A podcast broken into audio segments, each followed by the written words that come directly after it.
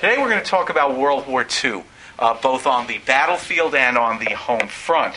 Now, when I was in uh, graduate school, getting my PhD in history, so I could come out here and uh, teach at Lawrence, uh, I was required, like history graduate students uh, all over the country, to take a written and oral test on all the knowledge that I had supposedly uh, uh, accumulated over my years of studying history, which would ascertain whether I was in a position to proceed to the dissertation writing stage of my work. So here I had to take an exam.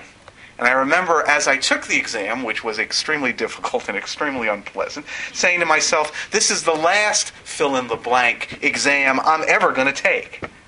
From now on, I'm going to give them. Now, the style of these kinds of exams is to ask as broad a question as possible so that the graduate student can write voluminously and show everybody how much he knows. Well, the question that I got on this exam, on my exam, uh, will probably sound familiar to you.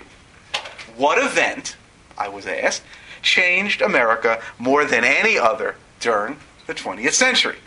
So now you know where I get my ideas. Figure if I had to sweat over this kind of question, I'd have you do it as well. Well, for the record, my answer in graduate school to this question was World War II. Although, uh, since then, I've backed off that somewhat. Uh, as I mentioned to you earlier, I'm starting to go more in the direction of, uh, of World War I. Uh, but at that time, I said that World War II changed America both internationally and domestically more than any other single event of the 20th century. World War II, although I didn't use this example on my exam, although I wish I had, was like a giant mixing bowl, shifting and arranging its contents, meaning the American people, to create a new, different form. And in the case of the United States, a new society and a new relationship to the rest of the world. In many ways, World War II made a new world for the United States. After a number of fits and starts, the Spanish American War, World War I, World War II finally and irrevocably established America as an international nation, an international leader, and the leader of the free world against communism in a Cold War that followed World War II and which itself was a major result of it. Unlike World War I, after World War II, there was no question about the United States joining an international organization like the United Nations. It led the United Nations. Domestically, World War II shifted the American population westward and southward as thousands of people drawn by the necessities of the war or by economic opportunity, moved to places like Texas and Arizona, and especially to California, which changed almost overnight from a pastoral state of orange groves and movie stars to an economic powerhouse thanks to the defense industry, and became the center of what later observers would call and call today the Sun Belt. And World War II, by shifting populations around as it did, made possible another major theme of post war American domestic life suburbanization. When it created war production facilities on the edges of cities and built the roads running outside of the cities that were necessary to get to them. And after World War II, these roads would be carrying commuters, of course, to their new suburban homes. And finally, World War II linked the forces of big government, big business, and big labor during World War II into a production machine strong enough and powerful enough and efficient enough to make enough planes, enough ships, enough tanks and enough guns to destroy Germany and Japan, two nations that had devoted almost all of their productive capacities towards military growth, but even so could not keep up with the United States. And after the war, this mobilization of American resources continued as government, business, labor, And another element which came of age during World War II, the research, technological, and scientific community, what we call research and development. And remember, we talked about the beginnings of research and development when we discussed American industrialization in the late part of the 19th and early part of the 20th centuries.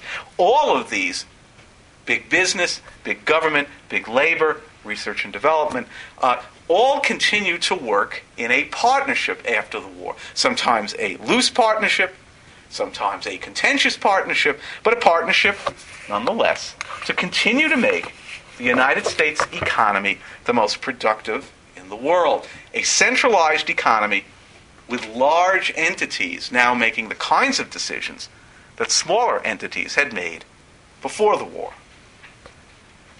In this sense, World War II helped turn the United States into a true mass society, and I've used that term before, not just socially, which is the way we usually think of this term and the way I did describe it to you earlier in the course, but economically, a mass society as well. And speaking of American society, by ending the Depression, which I talked about uh, last time, World War II began the process of smoothing over class differences in the United States. D- differences that, as we saw when we studied the Great Depression, threatened to destroy the American nation. Now, after World War II, there were, of course, still rich people and poor people in America, but there were also enough people earning middle class incomes.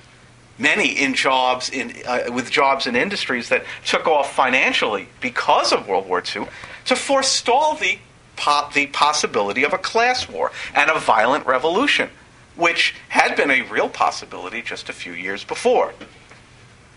World War II did not create the modern American middle class to which so many Americans belong today all at once, and all by itself, of course, but it did create the conditions for this middle class in the years following the war to actually form.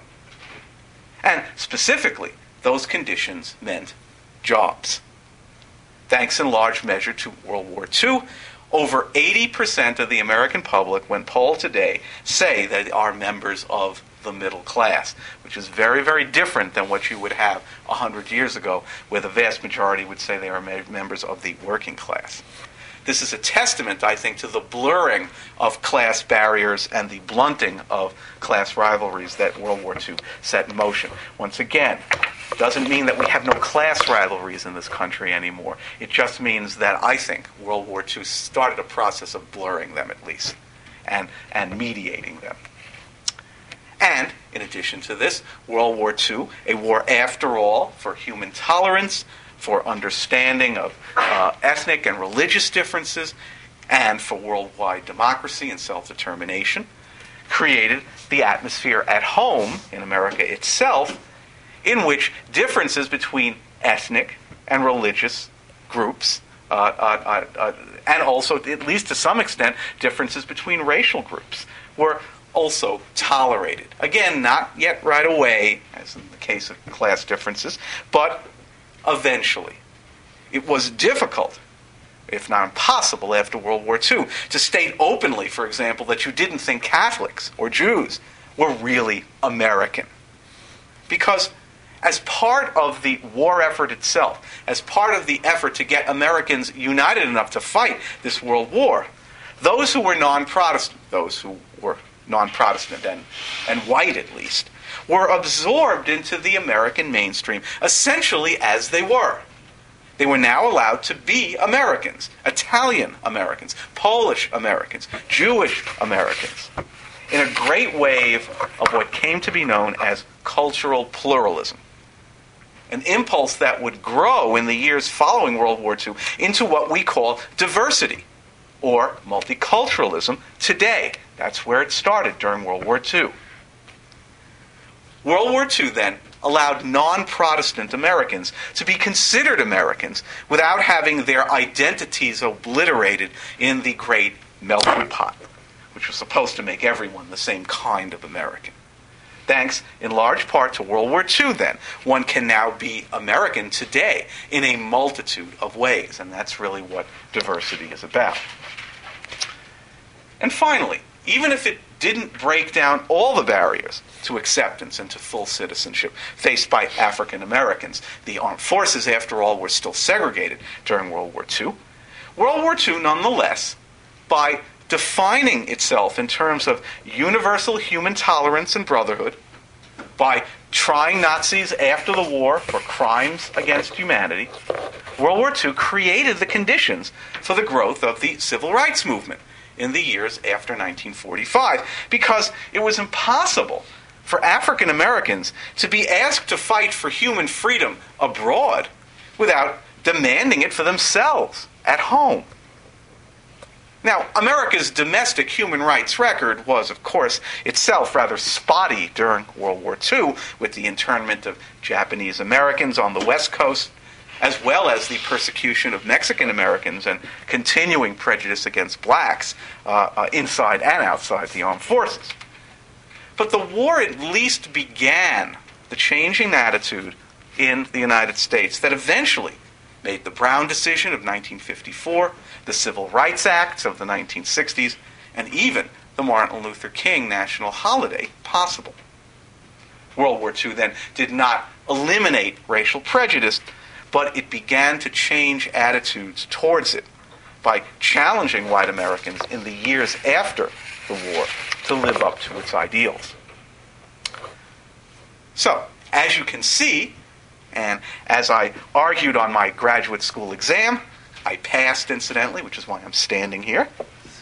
World War II may have changed America, or at least created the conditions whereby the nation could change after 1945 more than any other event in the 20th century. Although, as I said earlier, I'm starting to shift towards World War I if I was asked that question again today.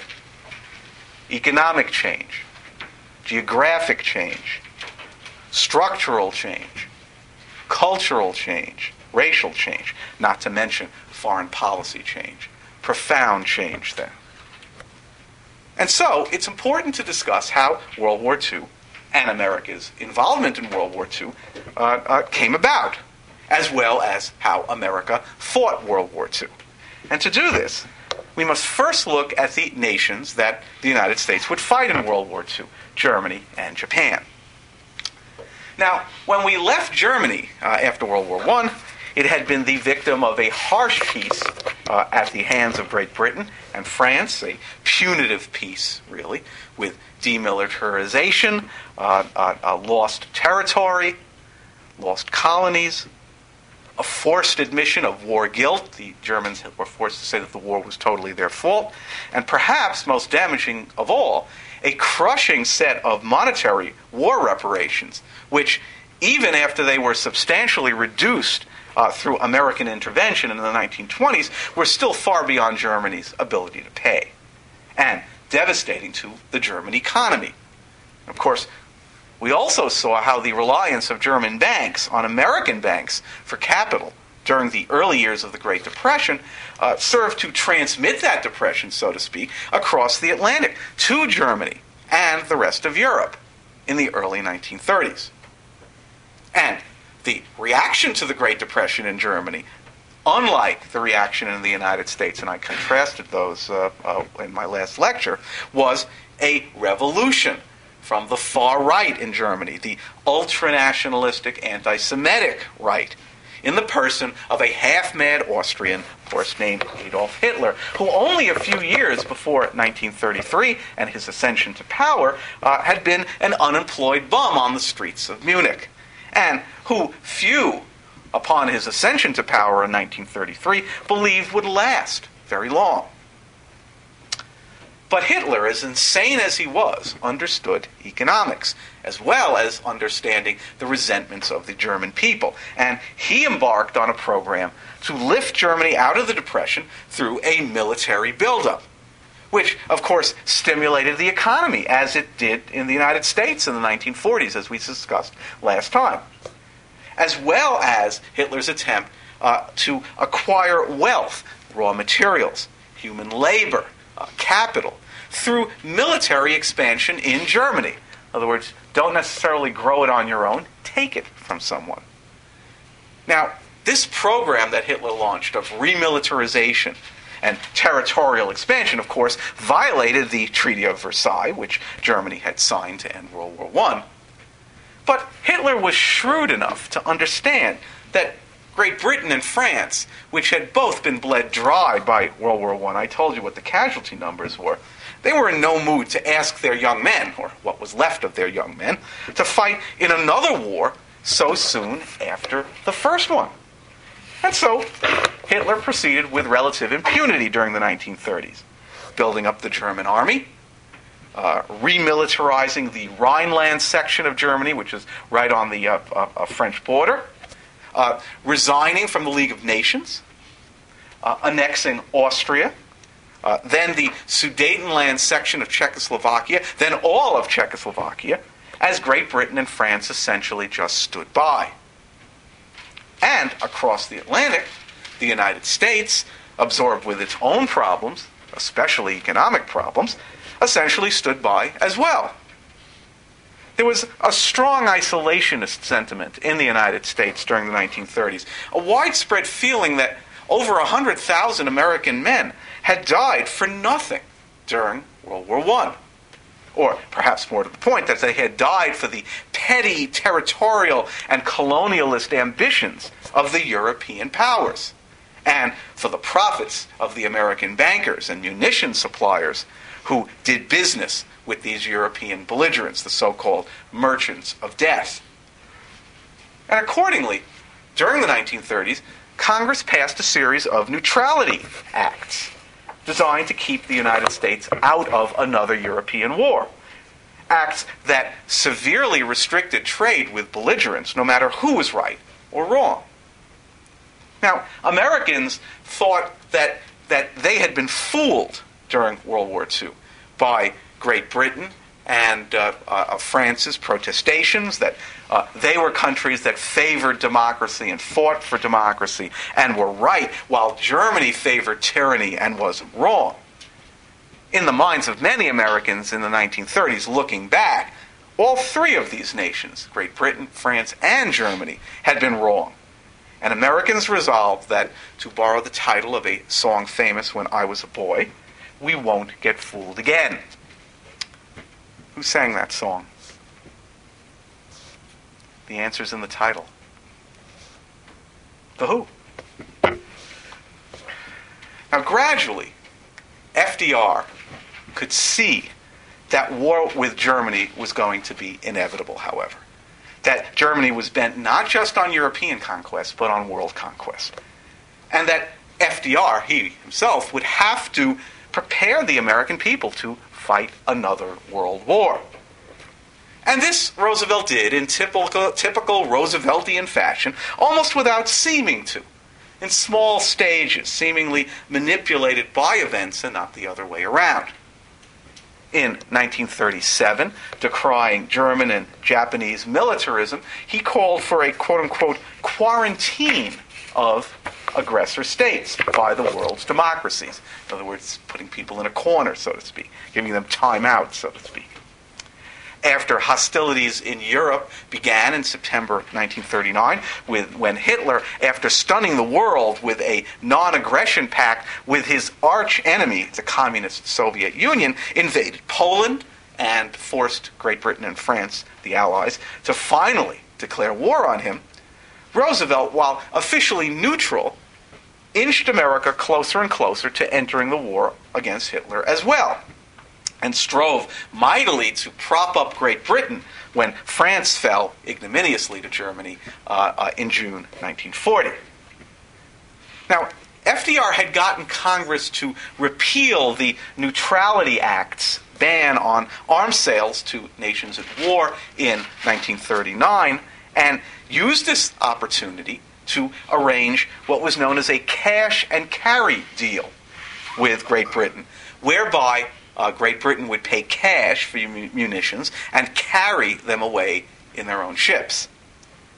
The next year, 1940, in addition to instituting the first peacetime draft in American history, FDR moved ever closer to entering the war by making a destroyers for bases deal with Great Britain, under which America would receive bases on British territory in exchange for destroyers.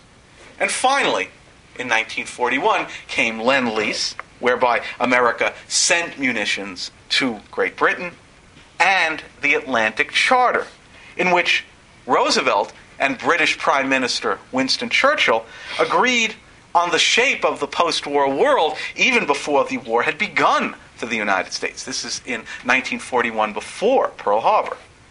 Renouncing territorial expansion, calling for national self determination, and pledging to found an international body, the United Nations, with the power to protect the world from any future Hitlers that might arise in the future. A vision, then, that was similar to that of Woodrow Wilson's during World War I, but one that, of course, would come much closer uh, to reaching fruition, especially regarding America's accepting its international role. America was and is the driving force behind the UN, after all, as hostile as, Ameri- as many Americans are to the UN today. So, this was the state of affairs when the Japanese attack on Pearl Harbor on December 7, 1941, propelled the United States into World War II, both against Germany and Japan. And speaking of Japan, let me trace America's road to war with that nation. Now, Japan, like Germany, used militarism and extreme nationalism to fuel its program of territorial expansion during the 1930s. It seized Manchuria, a part of China, in 1931, and invaded China itself in 1937. An invasion that featured horrifying atrocities against civilians, including the infamous rape of Nanking, in which Japanese soldiers tortured and slaughtered some 300,000 residents of that Chinese city in an orgy of violence that uh, included beheadings, disembowelments, sexual mutilations, and the burning of children alive. Uh, uh, a massacre that was so extreme that it moved the German consul in the city, himself, remember, a Nazi, to register a protest based on humanitarian grounds. The Chinese are still very angry about uh, these kinds of atrocities uh, today. Now, FDR, alarmed by Japan's plans to make much of Southeast Asia, including the Philippines and what is now Vietnam, a Japanese sphere of influence, began tightening the economic screws against this material poor, uh, resource poor uh, island nation uh, in the late 1930s. Roosevelt cut off sales of essential raw materials to Japan in 1940. Ironically, forcing Japan to do exactly what FDR feared, which is invade Indochina, which is what is now Vietnam and Laos, uh, to get those raw materials. And then in 1941, FDR froze all Japanese assets in the United States, leaving Japan without the ability to obtain oil from the United States or really to buy it anywhere else.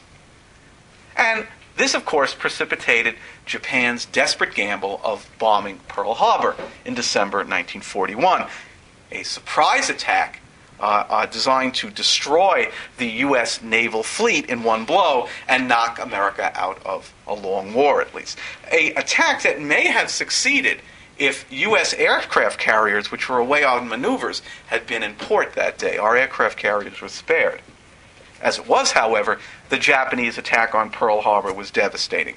They sunk 19 ships, uh, destroyed almost 200 planes, and killed uh, 2,200 Americans as devastating as the attack was, and has anybody ever seen Pearl Harbor? Has anybody been out there?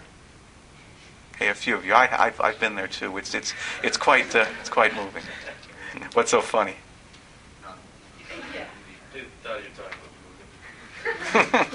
you, well, you saw a movie about Pearl Harbor, and that's that's the you're right. Okay. It's a good movie, right?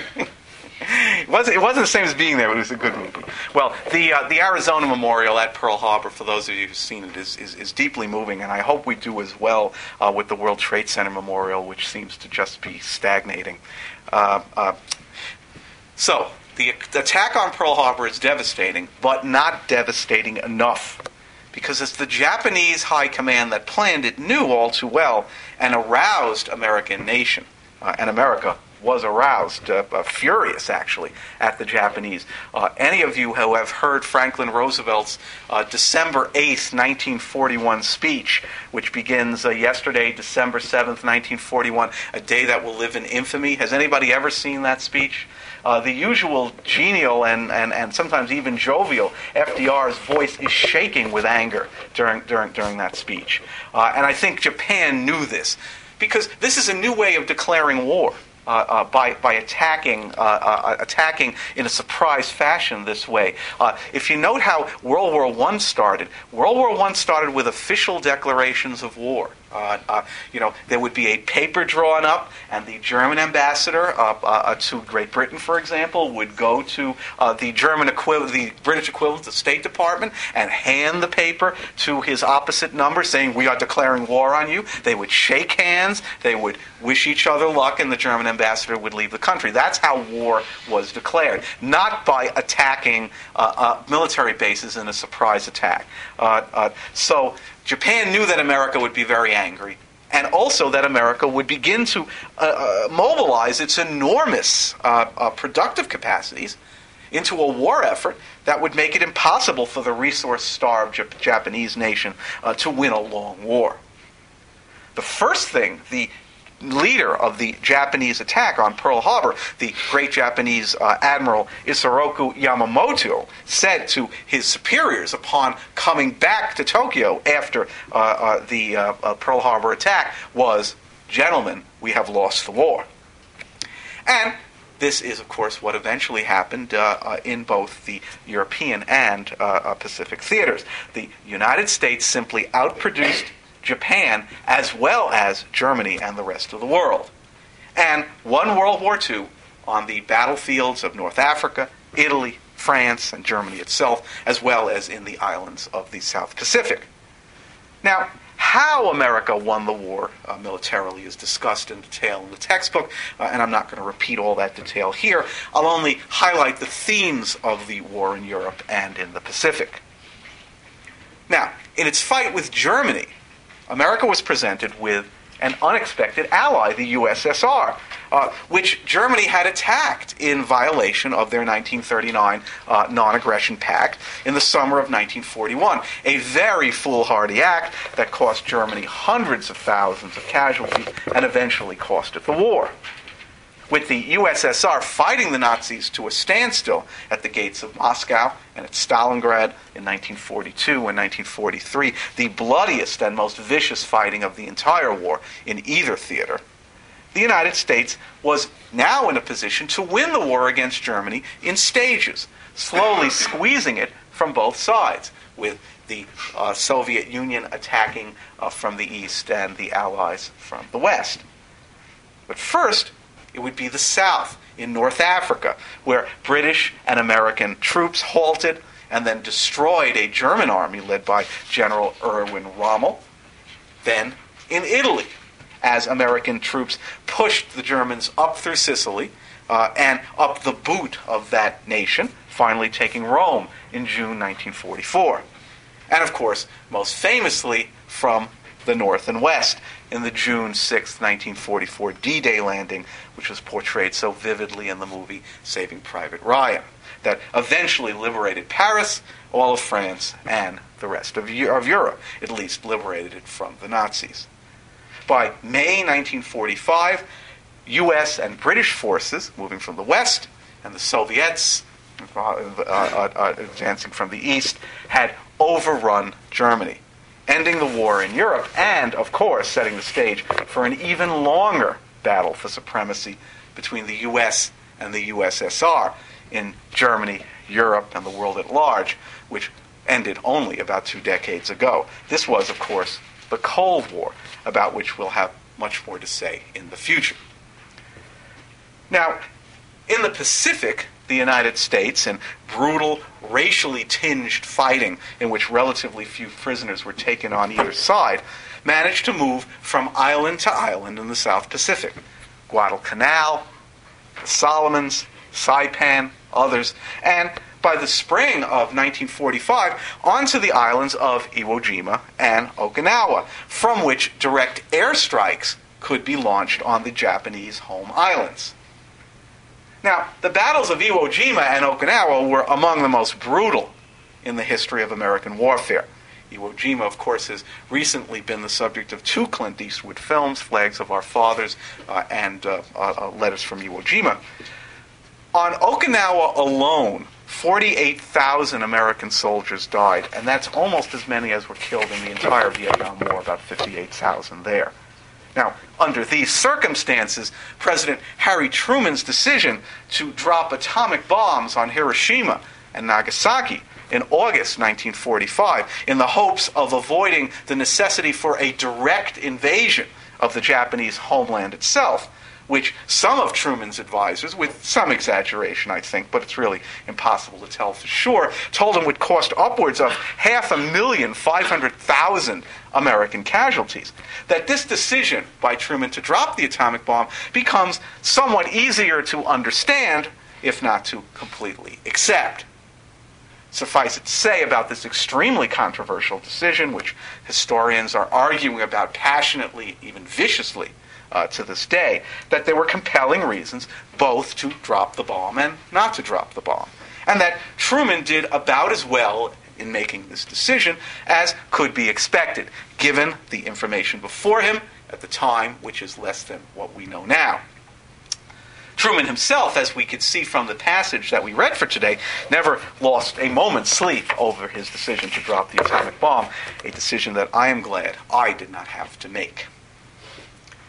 Has anybody ever visited Hiroshima? Has been anybody been at Hiroshima? Yeah, I, I have too. Uh, actually, I've uh, uh, I, I, was there. Uh, see, four years ago as part of a Lawrence trip, and it was uh, uh, like the Arizona Memorial. It sort of bookends the war, the Pearl Harbor Arizona Memorial in Hiroshima. I think it's it's a deeply moving place, and it struck me when I was visiting there that every every American presidential candidate should be required to, to, to take a visit to Hiroshima. You know, whatever their views are, uh, uh, whatever their foreign policy views are, it probably would do them a lot of good because it's a very sobering place uh, to, to, to, visit Hiroshima. That's what I, I, I, would make that a requirement that every, you know, the Democratic and Republican candidates uh, uh, for president, they have to visit Hiroshima before, you know, before the election. In any case, the atomic bombs uh, dropped on Hiroshima and Nagasaki ended the war with Japan, and ended and left the United States uh, in control of uh, uh, Japan's destiny. A destiny that, under American supervision, would eventually include demilitarization, democracy, and a capitalist economy. America's involvement with Asia, of course, did not end with the end of World War II, and we will have more to say in future weeks about Korea, about Vietnam, and the ways in which the United States waged the Cold War there. So, that was the story of World War II for America on the battlefield. On the home front, as I mentioned earlier, the war affected changes in American society, uh, politics, culture, racial, ethnic relations, and economic life, all of which continue to affect us today. There was, of course, the end of the Depression. Uh, uh, the nation's GNP, gross national product, grew 15% each year of World War II, about what it was growing uh, during, at, uh, uh, during uh, the 1920s. There was also the Great Migration to northern cities of hundreds of thousands of southern African Americans who were thrown off the land by AAA policies and the mechanization of agriculture to work in war related industries, which changed the face of our urban areas forever. There was the entry uh, by women into the workforce, especially the industrial workforce, a trend that would eventually help create the feminist movement of the 1960s and beyond. The influence of which on our culture, our family relations, our social life cannot be exaggerated and certainly affects every one of you now sitting in this room. And there were many more changes, too many changes to discuss today. I certainly couldn't list them all, uh, even when I took my exam uh, back in graduate school. But I wanted to talk about one change in particular by way of making the jump from the World War II years to the post war era that we'll begin to talk about on Monday. And that was the creation of the military industrial complex which played such an important role in American life after World War II. Now, during World War II, America began to subsidize and sometimes just outright finance new and already existing industries that were providing war related materials. And in so doing, the government ended a period of hostility between government and business that had existed since FDR's populist tinged Second New Deal that we talked about beginning in 1935, during which Roosevelt appeared to criticize business on behalf of the common man. But by the time the United States entered World War II in 1941, the federal government needed business. And so it entered into a partnership with it to win the war. And through agencies like the War Production Board, the government gave business all the help it could to turn out the planes, the ships, and the tanks that were necessary to defeat Germany and Japan. And in the process, government made big business even bigger. Before World War II, the largest 100 companies in, our, in America supplied 30% of the nation's manufactured goods. But by the end of the war, that percentage had grown to 70%. And the federal government had established a relationship with big business that would survive the war. And in addition, the government brought scientists who worked at universities into this relationship, supplying them with the research funds to build bigger and bigger weapons. And of course, the most notable example of this occur, uh, you know, uh, uh, of this during the war was the government-sponsored Manhattan Project, which employed the best scientific minds in the world to build the atomic bomb. And these scientists and the universities that employed them would also continue to take government money and work for the government after the war. When I referred to research and development earlier, uh, this is what I was talking about. And this alliance between big government, big business, and big universities. Uh, which was as necessary to fight the Cold War after 1945 as it was to fight the Second World War before 1945, would come to be known as the military industrial complex. A complex whose members would eventually have an interest in military expansion, an ideological or philosophical interest, of course, but also an economic interest as well. And those interests would, in time, lead America to use its vast technological resources, the product of this military industrial complex born during World War II, in a quagmire called Vietnam. So, if there is any one word we can use as the legacy of World War II in America, it is probably the word big big government, big business, big science, not to mention big labor, big bureaucracy, big spending, and big deficits. The entire scale of life in the United States was permanently expanded by World War II. America entered the post World War II years, the Cold War years, as a society in which institutions, big institutions, had replaced personal relationships in both the public and private se- sectors, uh, and in which the mass society, which I alluded to earlier, uh, uh, had finally come to fruition. One of the major themes of the post war years, especially the 1950s and 1960s, will be the attempts of Americans living in this mass society to carve out individual identities in such a faceless and nameless environment. But before we talk about this, we must first discuss a more immediate consequence of the rise of the military industrial complex in America, and that is the Cold War itself. The Cold War between the United States and the Soviet Union, which we'll discuss in more detail next time, had its origins in that confused period at the end of the Second World War, when these two nations, ostensibly still allies, began to maneuver for position in the wake of the defeat of Germany and Japan. They were the only two superpowers left standing. Now, even in 1945 and in victory, there was much suspicion between the U.S. and the Soviet Union. The U.S. believed the Soviets had betrayed them. At the Yalta Conference in February of 1945, that's Y A L T A, when they promised a dying President Roosevelt that they would conduct free elections in Poland, which the USSR, uh, which Soviet Union had just uh, uh, was in the process of capturing from Germany. And then the Soviet Union broke their promise.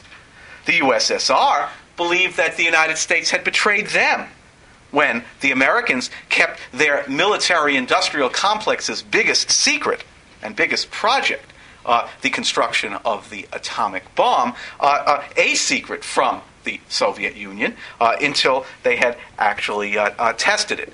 Uh, uh, we have this uh, this scene at uh, at a, at, a, conference between uh, uh, the new President Truman and and Joseph Stalin, where Truman just offhandedly says, "Oh, by the way, General Stalin, we just exploded an atomic bomb, but you know now let's have lunch." although to be fair, Soviet spies in the United States, including Julius Rosenberg, who was later executed for espionage, had already told the Soviet Union that that the Americans were working on and about to explode uh, an atomic bomb. Now, FDR, who had enjoyed a cordial personal relationship with the Soviet dictator, Joseph Stalin, uh, had been confident that he could work his charms on him after uh, the war.